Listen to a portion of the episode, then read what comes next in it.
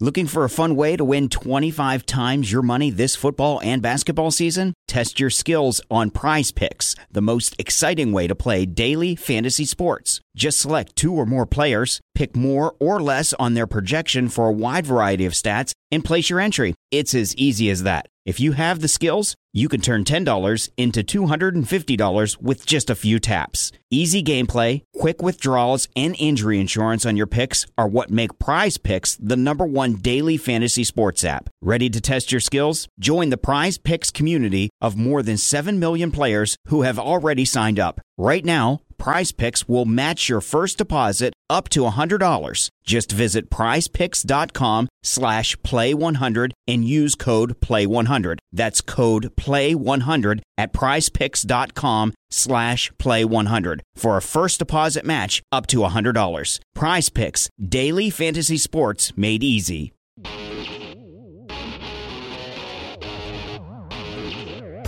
It is SNY.TV's The Juice on the Cuse podcast, covering Syracuse basketball, lacrosse, and football.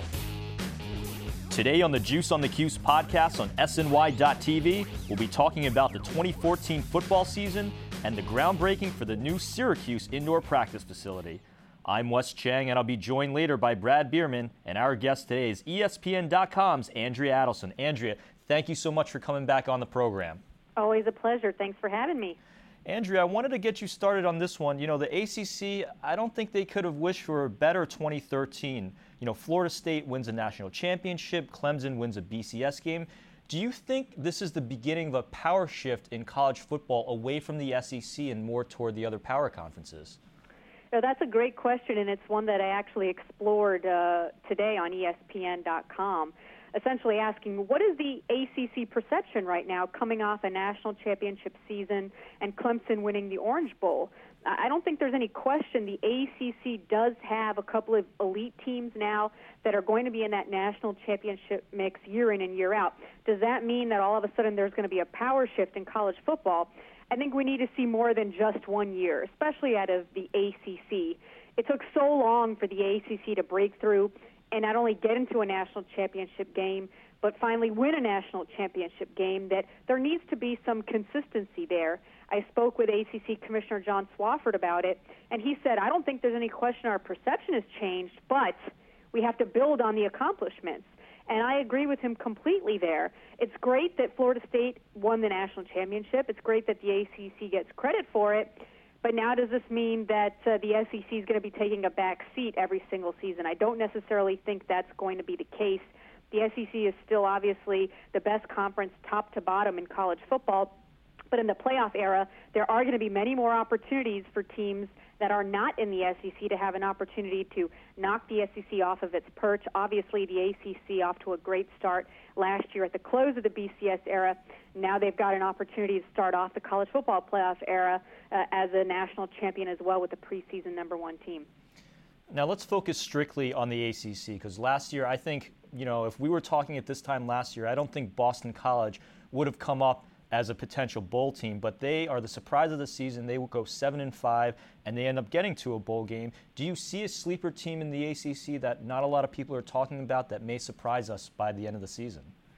I think there's a few. I think first Pitt has been a dark horse that a lot of people have talked about. Not necessarily uh, similar to Boston College because Pitt did make a bowl game and won a bowl game last year. There are a lot of people who believe that if the talent on this Pitt offense can come together, the offensive line can solidify.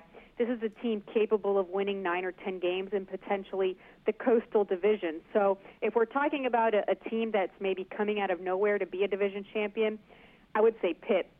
If we're talking about a team coming off of a losing record and having a better season, well, there's only a, a three that we can really talk about right now, right. and the leader would be NC State you know, this is a team that was just awful last year in year one under Dave Doeren. A lot of tough circumstances that they had to deal with, you know, losing starting quarterbacks to injury. They didn't have the right people um, in place to run the Dave Doeren offense. A lot of injuries, a lot of depth concerns. This is still an incredibly young team. There's no doubt about that. I think they've got 50 or 60 uh, freshmen, redshirt freshmen, or sophomores. But they do have a Florida transfer in Jacoby Brissett uh, who's going to be playing quarterback. He's a much better fit for the Dave Doeren system. Uh, they've got some depth at, at running back. Uh, they're hoping that if the offensive line stays healthy, uh, that they'll be able to create some holes and get this offense going a little bit. Their non-conference schedule is easy. They should go 4 and 0. So if they can find two more wins in conference play, uh, I think this is a team quite capable of getting back to a bowl game.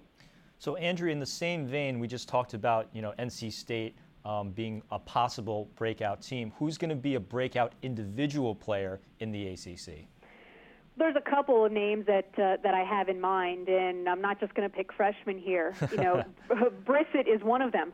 There's a lot of high hopes for him. You know, he had a whole year uh, last year, taking the year off because of the transfer, um, learning the Dave Doeren system, uh, and he is a, in a similar mold to what we saw of Jordan Lynch at, at Northern Illinois when Dave Doeren was there. He's able to to run it and throw it um, well, uh, and so I think that's going to help out uh, NC State. He's a guy I know a lot of people think has the potential for a breakout season.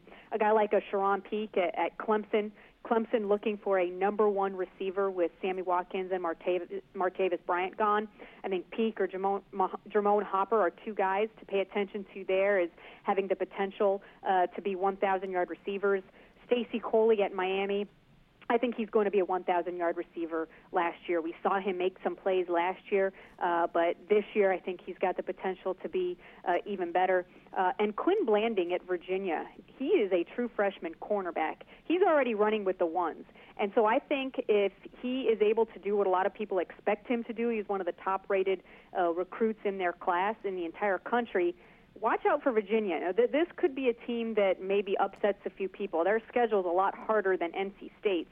Um, but uh, Virginia has a lot of talent on that defense, and Quin Blanding, I, I'm expecting big things out of him this year.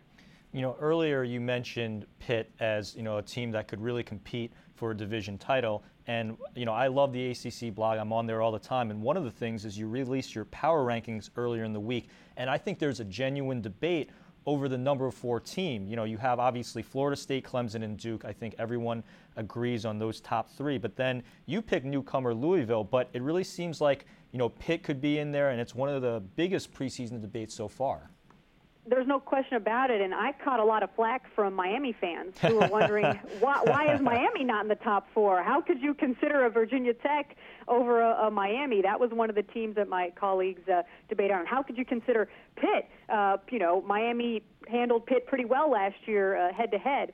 I think you could make an argument for more than four teams for that number four spot, quite frankly, and I think that kind of goes to show uh, what we're expecting out of the ACC. That beyond those top two, beyond the top three, nobody's quite sure how that middle of the pack is going to work itself out. I even had some Syracuse fans asking me, "What about Syracuse?" There you go. you know, there, there were some Syracuse fans saying, "Look, you know, people are sleeping on us again. Uh, we're used to that, uh, but I know the hopes are high in Syracuse for improvement of this program. Uh, but you know, the reason I chose Louisville is first and foremost Bobby Petrino. I have a lot of faith and confidence uh, in the type of system that he runs they have playmakers across the board. Uh, and I know they're replacing Teddy Bridgewater. Uh, and as somebody who covered the Big East uh, and, and followed Teddy from the start of his career, I completely understand how difficult it is going to be to replace not only his production, but his leadership and all the things he was able to do. But the Petrino system is so quarterback friendly I think they'll be able to transition Will Gardner in there uh, and do some things offensively that they didn't even do at Louisville with Teddy Bridgewater. I mean, there were complaints uh, that Louisville wasn't throwing the ball enough when Teddy was there. That's not going to be the case in, in Louisville. They've got some playmakers on defense as well, and so I think this team has got the talent to finish number four overall in, in the ACC this year. Andrea, you just mentioned Syracuse, so we'll get you out of here on this one. And uh, Andrea, you, this is your third time on the program now. And last year, you said, you know, Syracuse six and six can sneak into a bowl game and uh, maybe make something happen there. So I'm really hoping, and you were spot on last year. So I'm hoping that you're going to make a similar prediction. Do you see the Orange getting to a bowl game for the third straight year? Yes, I absolutely think Syracuse is going to a bowl game for the third straight year. I've also I've learned my lesson uh, with Syracuse. I've kind of doubted Syracuse, especially the first couple of years I covered them in the Big East, and I heard from it from the fans.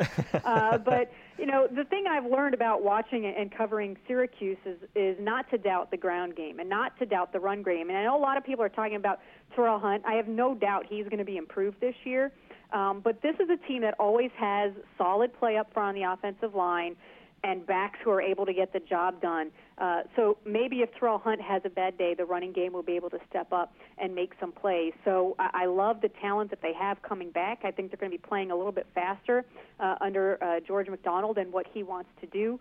Defensively, you know, I know there's questions up front. That front four scares me a little bit, you know, going into the season just because there's not a lot of depth and experience there. But at linebacker, I think they're going to be fine. And in the secondary, I also think they're going to be fine. Durell Eskridge is a guy who's very underrated in the ACC, and so I think Syracuse is going to have a better year than they did a year ago. I'm expecting uh, maybe seven or eight wins this year. Central New York is celebrating right now. Andrea, thanks so much for coming back on the program. Again, Andrea Adelson, ESPN.com. Great job as always. We'll speak with you soon. Thanks for having me. I always enjoy talking to Andrea and reading the ESPN ACC blog. Again, great stuff from her. But I'm now joined by the Juice Online editor in chief and my very good friend, Brad Bierman. Brad, how are you today? I'm doing well, Wes. Hoping the summer slows down a little bit. Still enjoying it. well, Brad, uh, let's get started with Syracuse football. The first steel beam laid for the indoor practice center earlier today. You were actually the person who broke this story last year. How important is it to keep up with the facilities arm race in the ACC, and how will this help Syracuse down the line, especially in recruiting? It's certainly critical for the upswing of the program in year two of the ACC. And thinking back to, you know, first talking about this story in winter of uh, 2013. So a year and a half now, and it just goes to show how long it really took with all the planning and uh, fundraising and getting all the permits and construction documents and all that sort of thing. And it's just it's essential because all the other teams in the ACC essentially have them. Miami with the good weather down south doesn't, and Boston College really also like Syracuse, a Northeast school that's been searching for that 100 yard indoor practice building. But other than that, the other ACC teams either have had facilities for a while, in the case of a Louisville and Pittsburgh, uh, just built them recently, or they're under construction right now. So extremely critical. And like everything else with recruiting, you want to be able to show your recruits your indoor facility. If they're going to other ACC schools and see that and don't see it at Syracuse, obviously that's a disadvantage. You know, Brad, you were at ACC kickoff last month, and I just wanted to get your general impressions from the event. Uh, you know, did you see, you know, year two of Syracuse being in the ACC? Did it seem like a novel event still to be there, or was it kind of just business as usual year two for Syracuse? It was a marked change from year one because, of course, the first year everything is new and exciting.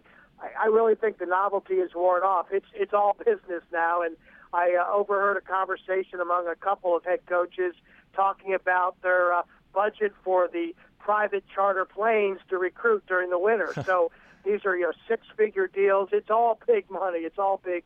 It's all business now. So uh, you can see where Syracuse has earned respect though after just year one, West, because you know the Orange you know made a bowl game and won a bowl game in football. Uh, produced these great instant rivalry now with Duke in basketball with those monstrous TV ratings uh, went to the ACC championship game in lacrosse. So certainly a great year for the Sears Cup all around with all the Olympic sports.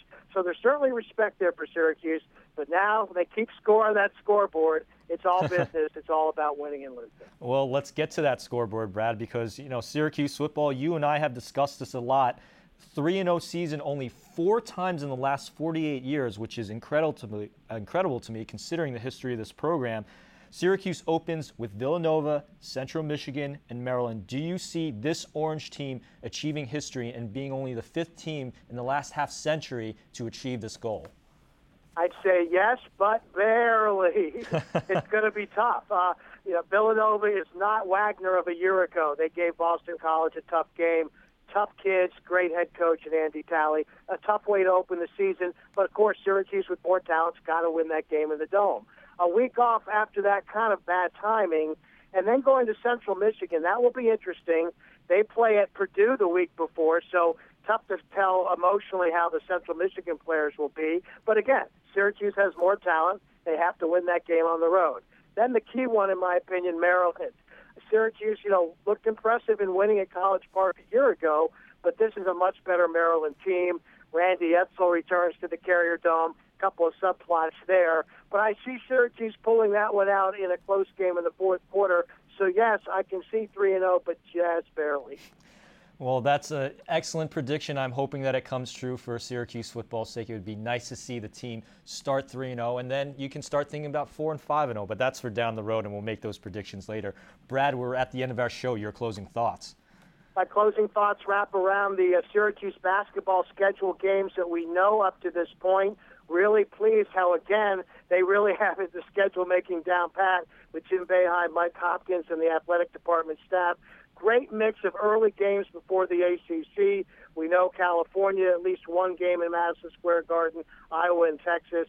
Really love playing at Michigan, St. John's, Villanova. Great mix for a young, emerging team. Really looking forward to hoops with the early uh, schedule. Brad, my closing thoughts are on former Syracuse center Baye Moussa Keita. He recently signed with the Denmark basketball team, and I know I'm going to mispronounce it, but the team is called Forum Horsens, from what I've seen, where he's expected to have a huge, be a huge asset on the defensive end. So I just wanted to wish Baye Moussa Keita the best of luck overseas. I echo those sentiments. That's it for us. For Brad Bierman, this is Wes Cheng reminding you that a drunk driver is very dangerous, but so is a drunk backseat driver if he's persuasive. You've been listening to the Juice on the Cuse podcast on SNY.TV, and we'll see you next time. This has been the Juice on the Cuse podcast, part of the SNY.TV podcast network.